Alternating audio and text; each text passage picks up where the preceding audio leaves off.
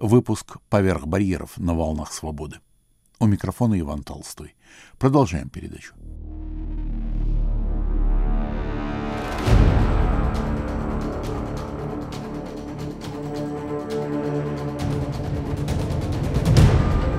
Загадочные фигуры Второй мировой войны. Люди, пропавшие с радаров исследователей. Чем таинственнее такие судьбы, тем сильнее загорается интерес у историка. Искать, рыть, добиваться. Читатели российских журналов, «Живого журнала» и «Фейсбука» давно уже следят за работой феноменально трудолюбивого историка Игоря Петрова, живущего в Мюнхене. Самое главное, что его трудолюбие отмечено глубокими знаниями, блестящей интуицией и архивной удачей. Я попросил Игоря Романовича поделиться со слушателями нашей программы наиболее интересными историями из его богатого собрания курьезов. В составленной советскими чекистами справке о человеке, о котором сегодня пойдет речь, написано вот что. Сверчков Николай Георгиевич, начальник окружной полиции с июня по сентябрь сорок третьего года. До этого времени работал с марта сорок второго года начальником Смоленской городской полиции. В прошлом житель города Калинина, работал в театре художником. В период оккупации был замначальника городской полиции Калинина. За работу у немцев награжден тремя орденами за храбрость второго класса в бронзе и серебре с мечами. Сверчков принимал непосредственное участие в уничтожении цыган в Александровском колхозе. Конец цитаты. По соседству со Сверчковым в той же справке фигурирует Николай Алферчик. Он был начальником одного из отделов Смоленской полиции, собственно, командовал именно этим самым уничтожением цыган в апреле сорок второго года, впоследствии принимал участие и в ликвидации еврейского гетто в Смоленске, в расстреле евреев в июле сорок второго. После войны Алферчик оказался в Австрии, в Зальцбурге, там стал осведомителем американской разведки под таинственным, в кавычках, псевдонимом Альф. Сумел получить документы на чужое имя, под фамилией Павлов переехал сначала в Германию, затем перебрался в Австралию, где о его прошлом местные власти были осведомлены, ну и там его использовали в качестве информатора и в итоге дали гражданство. Только в середине шестидесятых годов в советской газете «Голос Родины» появилось несколько статей о нем, в том числе о том, что он живет в Австралии под фамилией Павлов, но это была, похоже, исключительно пропагандистская атака. В итоге Алферчик дожил до почтенных лет, умер в Австралии в тысяча девятьсот девяносто пятом году. А вот Сверчков, с которого мы начали, казалось бы, пропал бесследно. В открытых источниках нет сведений о том, что советская разведка сумела после войны разыскать его след. Так что попробуем сегодня в ходе передачи сделать то, что советским чекистам не удалось. Сразу подчеркну, что это делается не с целью какого-то суда. Николай Георгиевич Сверчков давно умер, судить некого. Мы делаем это лишь с целью устранения лакуны в биографии одного из самых известных смоленских коллаборационистов.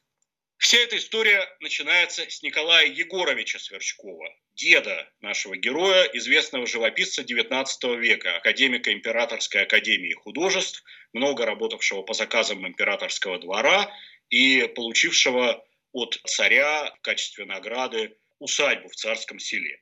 У Николая Егоровича был сын, Георгий Николаевич, тоже художник, существенно менее известный. Если поискать в сети, можно найти на аукционах его картины, пейзажи, лошадей он очень любил рисовать, потому что он с юностью увлекался конным спортом, был хорошим наездником.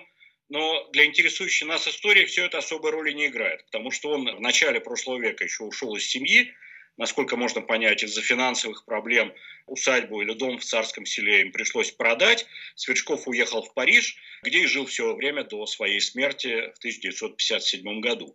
Поэтому в адресных книгах Санкт-Петербурга в довоенных мы его не находим. Находим покинутую им супругу. Мария Ивановна, потомственная дворянка, проживала по адресу Офицерская улица, дом десять.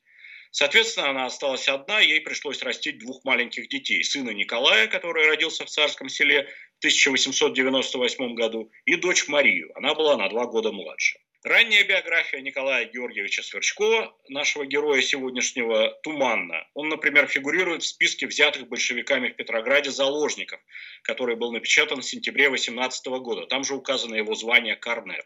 Сам Сверчков несколько позже, в двадцать шестом году, утверждал, что окончил Академию художеств, а с восемнадцатого по двадцать первый год якобы служил в Красной армии. Затем устроился работать на фарфоровый завод в Петрограде. Последнему есть как раз вещественное подтверждение. На сетевом аукционе можно найти фотографию одной расписанной им тарелки. Но в двадцать третьем году Николай покинул завод. Больше, чем роспись тарелок, его привлекали другие увлечения, а именно кино и эзотерика. Весной двадцать четвёртого года он с одним коллегой решил организовать киноэкспериментальную мастерскую для создания нового вида фильма агитки «Киноплакат». Сестра Сверчкова, Мария, к этому времени тоже делала карьеру в кино, снимаясь в фильмах, и написала киносценарий под мощным названием «Доля-то русская, долюшка женская». Параллельно с этим Николай и Мария вступили в масонскую ложу.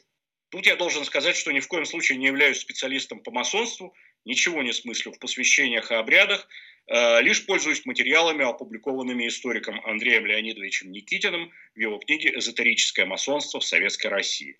Если говорить в двух словах, то история такова. В тысяча восемьсот восемьдесят седьмом году во Франции Папюсом был основан орден мартинистов. В тысяча девятьсот десятом году создается петербургское отделение этого ордена, во главе которого оказывается оккультист Григорий Мебес. Вскоре он отходит от парижского центра, организует собственный автономный разряд мартинизма. Примерно тогда же он читает лекции по оккультизму, которые публикуются, пользуются большой популярностью, кстати, по сей день переиздаются.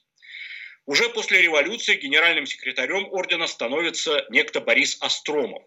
Вскоре он расходится с Мебесом, организует собственную ложу «Астрея» и еще несколько примыкающих к ней лож. В них он привлекает несколько десятков человек, в том числе Сверчкова, которого, как художника, заставляет рисовать собственные портреты в костюмах прошлых веков, якобы в его прошлых инкарнациях. При этом, если Мебес при советской власти работает учителем в школе и ведет жизнь скорее келейную, Астромов, наоборот, выставляет свои практики на показ.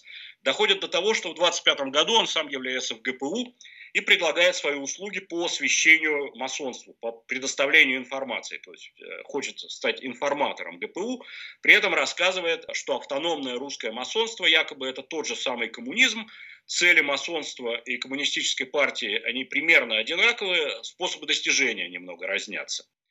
Из всего этого возникает так называемое дело ленинградских масонов, достаточно известное. Мой добрый друг Дмитрий Львович Быков в одном из своих романов его увековечил. Но на самом деле, если судить по описанию, которое опубликовано в книге «Эзотерическое масонство», по протоколам допросов Сверчкова, его сестры Марии и других, занятия Остромова были гораздо ближе к мошенничеству и промискуитету, чем к коммунизму.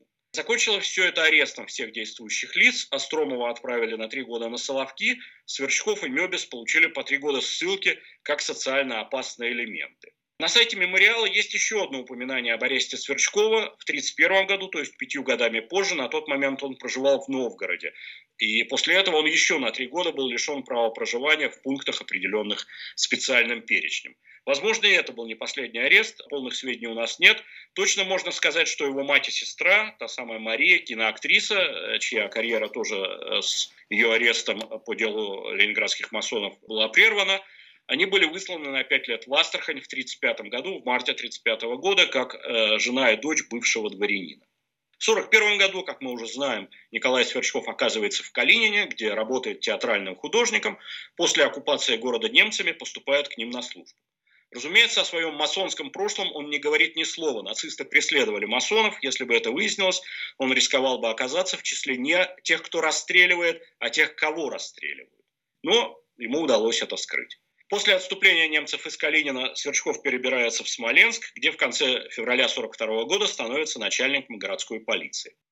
Есть такая книжка «Правда о военном Ржеве». Ее автор Евгений Степанович Федоров опубликовал много информации из местного архива ка гэ бэ.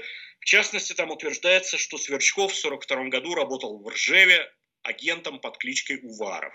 Как мне кажется, это чекистская ошибка идентификации, потому что в двух местах одновременно он находиться не мог и не по чину начальнику городской полиции работать простым агентом. Так что насчет Уварова оставим знак вопроса. А вот о деятельности Сверчкова в Смоленске мы можем рассказать, опираясь на замечательную книгу, которая не так давно вышла, Павла Марковича Поляна, Борис Меньшагин, «Воспоминания, письма, документы». Из нее также взята цитата, с которой мы начали передачу. Меньшагин при немцах был бургомистром Смоленска, и вот в своих воспоминаниях он пишет. В апреле сорок второго года из разговора с начальником городской полиции Сверчковым я узнал, что в первых числах этого месяца немцами были убиты все цыгане, проживавшие в селе Александровском, где до войны существовал специальный цыганский колхоз. Я был поражен и спрашивал, за что? Как цыгане, отвечал Сверчков. Конец цитаты. Еще в советское время публиковался приказ за подписью Сверчкова о составлениях списков цыган. Понятно, с какой целью эти списки составлялись. Еще одна цитата из Меньшагина. В сентябре сорок второго года ко мне пришел начальник полиции Сверчков и сказал, что на днях ими обнаружены евреи Магидовы, муж и жена, проживавшие по поддельным паспортам. К этому времени Смоленское гетто уже было уничтожено. Понятно, что судьба Магидовых после этого была печальна. Кроме охоты на цыган и евреев, полиция, разумеется, занималась арестами людей, подозревавшихся в связях с Москвой или хотя бы в симпатиях с Советом.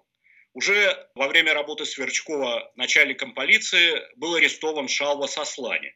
Это достаточно известный до войны писатель, он пошел в писательское ополчение, и достаточно долго, до наших дней, считалось, что он пропал без вести осенью сорок первого года. Но потом оказалось, что в эмигрантских публикациях есть упоминание о его пребывании в оккупированном Смоленске. Действительно, мне удалось найти документы, это подтверждающие. Таким образом, Сослане погиб на самом деле полугодом позже. Весной сорок второго года он был арестован по инициативе известного уже нам Алферчика и расстрелян. По всей видимости, никаких дальнейших сведений о нем нет. В сорок третьем году сбылась мечта Сверчкова наконец в карьере киноактера. Нацисты сняли документальный фильм о русской полиции под названием «Наши друзья», и Сверчков там вроде бы сыграл эпизодическую роль начальника партизанского отряда. В реальности он, конечно, находился по другую сторону баррикад, преследовал партизан, преследовал местных жителей, подозревавшихся в сотрудничестве с партизанами, проводя и в этом случае бессудные расправы. То есть совершал военные преступления, в этом нет никаких сомнений. После освобождения Смоленска советские органы составили план мероприятий по установлению фактов и виновников уничтожения еврейского населения в Смоленске. Документ этот доступен на сравнительно новом, весьма полезном портале «Преступления нацистов и их пособников против мирного населения СССР», который создан под эгидой Росархива, как я понимаю. Там в числе организаторов, исполнителей этого преступления, уничтожения еврейского гетто, уничтожения евреев, указан также начальник полиции Сверчков. После Смоленска Сверчков служил в полиции Минска, а затем транзитом через Польшу, как Алферчик, оказался в Австрии. Есть маргинальное упоминание о его участии в некой национал-социалистической партии России, но это, как мне представляется, анахронизм или ошибка в названии. После окончания войны национал-социализм был по понятным причинам мало популярен, и настолько безбашенными беглецы из Советского Союза не были, чтобы основывать партию с таким названием. Все. На этом обрыв пленки, Сверчков исчезает насовсем. Моя первая публикация в блоге о нем была около десяти лет назад, и с тех пор я пытался выяснить его дальнейшую судьбу. Особые надежды были у меня, когда несколько лет назад была оцифрована база данных Бад Арользена. Но и в ней его не оказалось. Я просматривал бесконечные списки австрийских ди пи, более тысячи человек, которые желали уехать за океан, безо всякого успеха. Игорь, поясните, пожалуйста, для тех слушателей, кто еще не в курсе, что это за архив Бад Арользен? Это архив, в котором собирались документы о перемещенных персонах, то есть кого мы называем дипийцами, и, кроме того, материалы вообще о нацистских преступлениях. То есть в этом архиве данные материалы, которые сейчас большей частью оцифрованы и доступны онлайн, любому человеку можно набрать архив Бад Арользена, и вы попадете на этот сайт, даже на русском языке вы можете это набрать.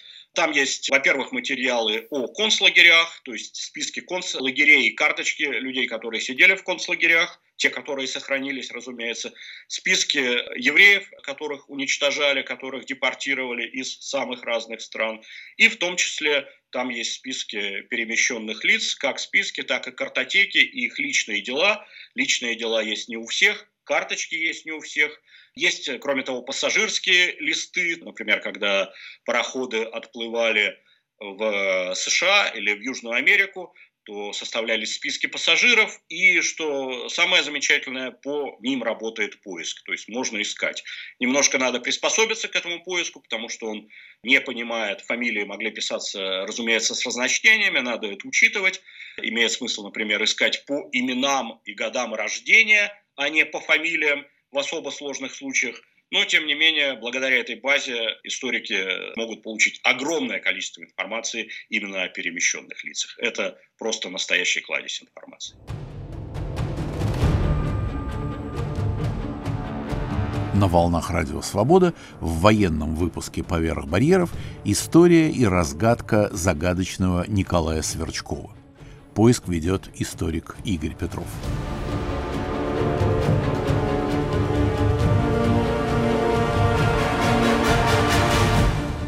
И теперь начинается детективная часть истории. Оказалось, что база данных Бад Арользена все-таки помогла мне. Чуть позже, чем я рассчитывал, но помогла, потому что в ней нашлась его сестра, та самая киноактриса Мария Сверчкова. Год рождения в ее карточке оказался на пять лет раньше, чем в советских документах, но место рождения Царское село совпадает, отчество Георгиевна, очень похоже, что это она. В карточке написано, что ее насильно вывезли в Германию в сорок четвёртом году, что до войны она проживала в Риге. Это, как и год рождения, было обманом, чтобы не попасть под насильственную репатриацию. Это в карточках ДП встречается сплошь и рядом. И вот в начале тысяча девятьсад пятидесятого года в Бад Наухайм, это земля Гессен в Германии, где она жила на тот момент, приходит приглашение из Чили от некоего Николая Рогалева. Бюрократические шестеренки вращаются очень неспешно.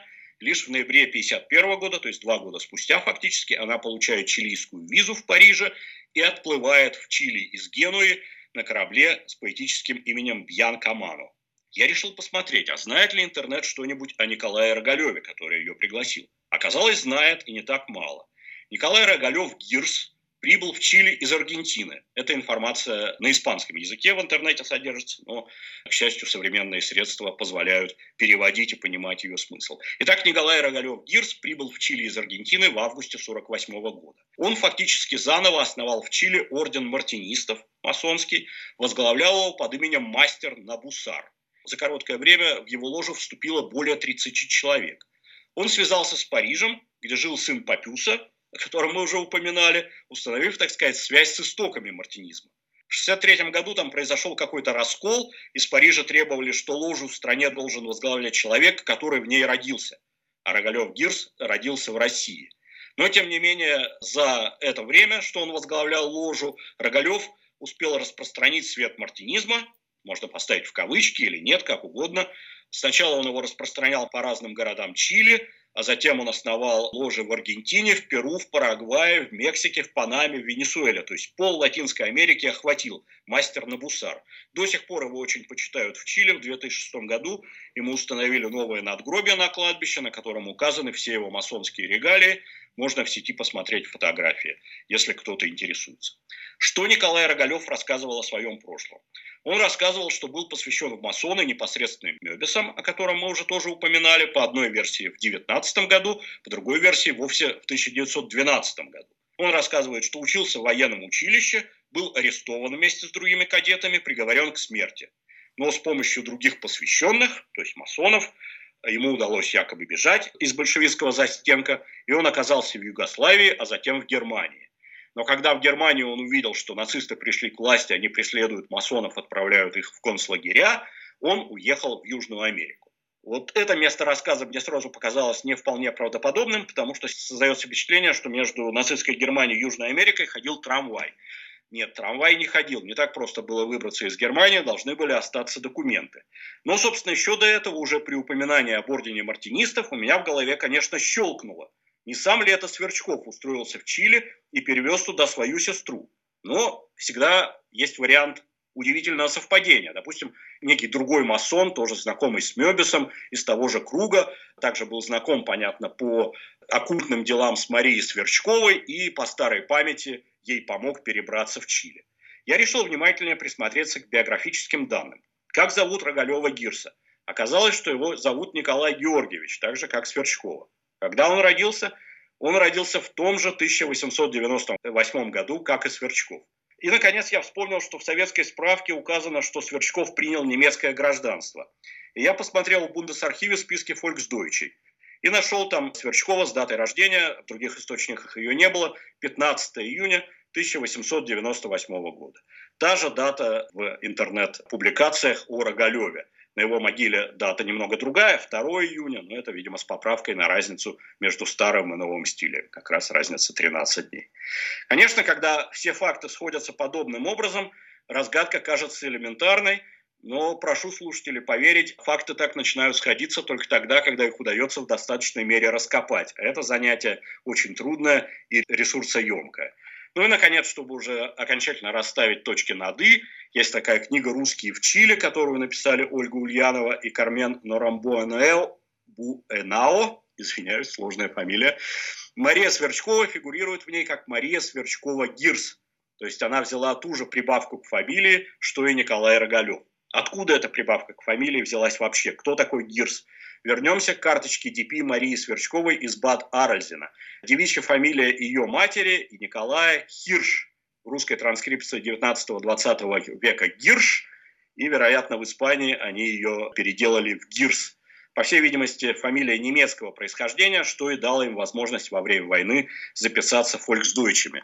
И даже Рогалев фамилия не случайная, потому что есть один из источников, в котором написано, что Георгий Сверчков, то есть отец Марии Николая, художник, который впоследствии уехал в Париж, он связал себя узами брака с племянницей херсонского помещика Рогалева. То есть все эти фамилии так или иначе в истории Сверчкова фигурируют. Каким образом Сверчкову удалось получить документы на другое имя и в одной из первых партий беженцев отбыть из Европы в Аргентину, откуда он уже попал в Чили? Мы этого пока не знаем. Чем он занимался в Чили, помимо продвижения мартинизма? Тоже сведений немного. Вроде бы занимался реставрацией произведений искусства, писал картины, особенно любил рисовать лошадей. Точно так же, как и отец. И, наконец, забавный факт. Будучи главой масонской ложи, он в течение десяти лет был представителем в Чили газеты Солоневича «Наша страна». То есть, так сказать, масоны пробрались в самое сердце монархического движения. Вот вся история о военном преступнике Николае Сверчкове, которую я хотел рассказать, которого в Южной Америке сегодня почитают как основателя местной ветви мартинизма, мастера Набусара. Я всегда говорю своим друзьям-писателям, что им смысла нет никакого выдумывать сюжеты, потому что жизнь всегда выдумает лучше. Но они пока меня не слушают. Игорь, какой вывод для себя, как для исследователя, вы делаете из подобных сюжетов? Вот когда все раскопано, вы откидываетесь, руки закладываете за голову и размышляете. О чем? Ни о чем совершенно. Я получаю удовлетворение, что биографическая лакуна закрыта, и перехожу к какой-нибудь следующей теме. То есть я еще раз говорю, я не вижу здесь никакой морали. Да, такая была история. Да, нацисты преследовали масонов, но вот был такой масон, который служил нацистам и который действительно совершал военные преступления, тут без всяких скидок, в том числе против цыган, против евреев, против русских в том числе, которые помогали или, может быть, не помогали партизанам, а он их подозревал в этом. А потом опять вернулся неожиданно или ожиданно к своему масонскому существованию и вот э, совершенно забыл, что у него была такая военная цензура. Мы с Олегом Бейдой не так давно опубликовали рассказ, он и на русском опубликован, и на английском, тоже можно прочитать, о таком человеке по фамилии Риттель Шпахер, который был ученым-почвоведом, известным еще до войны. И после войны он продолжал свою деятельность почвоведческую. Он был русским немцем. В двадцатые годы он переехал из Советского Союза в Германию, поэтому он знал хорошо русский язык. И после войны он, в том числе в его институт, приглашались русские ученые. Он перевел книгу знаменитой русской ученой-почвоведа Кононовой.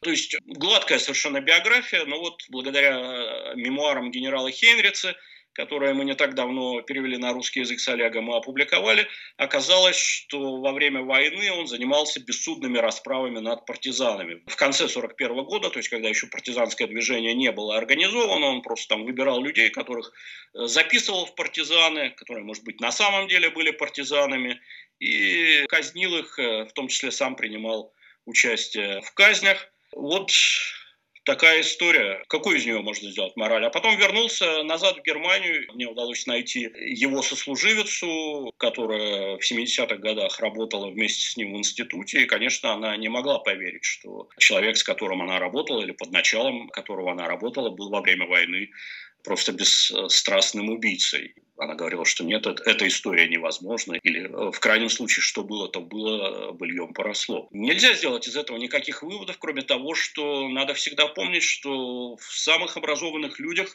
к сожалению, живут совершенно дикие инстинкты, которые война Во время войны возникает хаос, во время войны возникает ситуация, к которой люди психологически не готовы, и эти инстинкты могут пробудиться, а потом они могут исчезнуть. И нам надо как-то об этом помнить. Вот это, наверное, единственный вывод, который можно сделать из всех этих историй.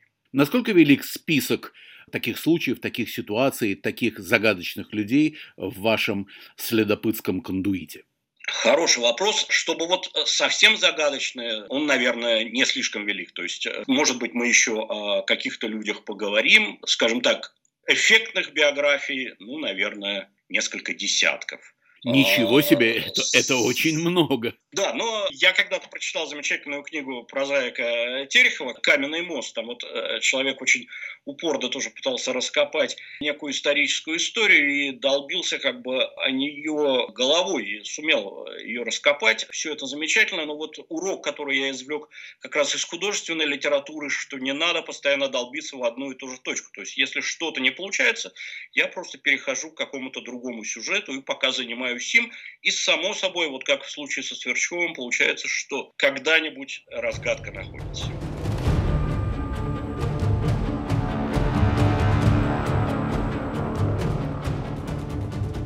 И на этом мы заканчиваем беседу с историком Игорем Петровым о поисках канувшего на много десятилетий Николая Сверчкова.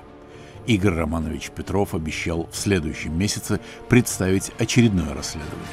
Над военным выпуском «Поверх барьеров» работали режиссер Наталья Аркадьева и редактор Иван Толстой.